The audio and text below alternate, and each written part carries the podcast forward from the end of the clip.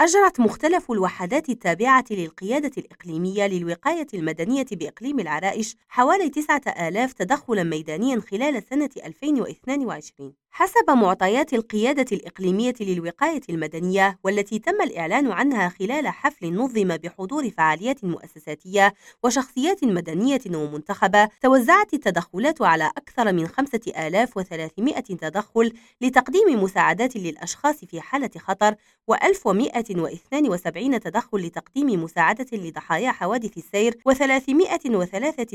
تدخل لمكافحة الحرائق كما خلدت أسرة الوقاية المدنية بوحدة وحدتي العرائش والقصر الكبير بإقليم العرائش اليوم العالمي للوقاية المدنية وذلك من خلال تنظيم أبواب مفتوحة عرفت حضورا مكثفا لتلاميذ وأطر مجموعة من المؤسسات التعليمية وتقنية سناء الوهابي ريم راديو طنجة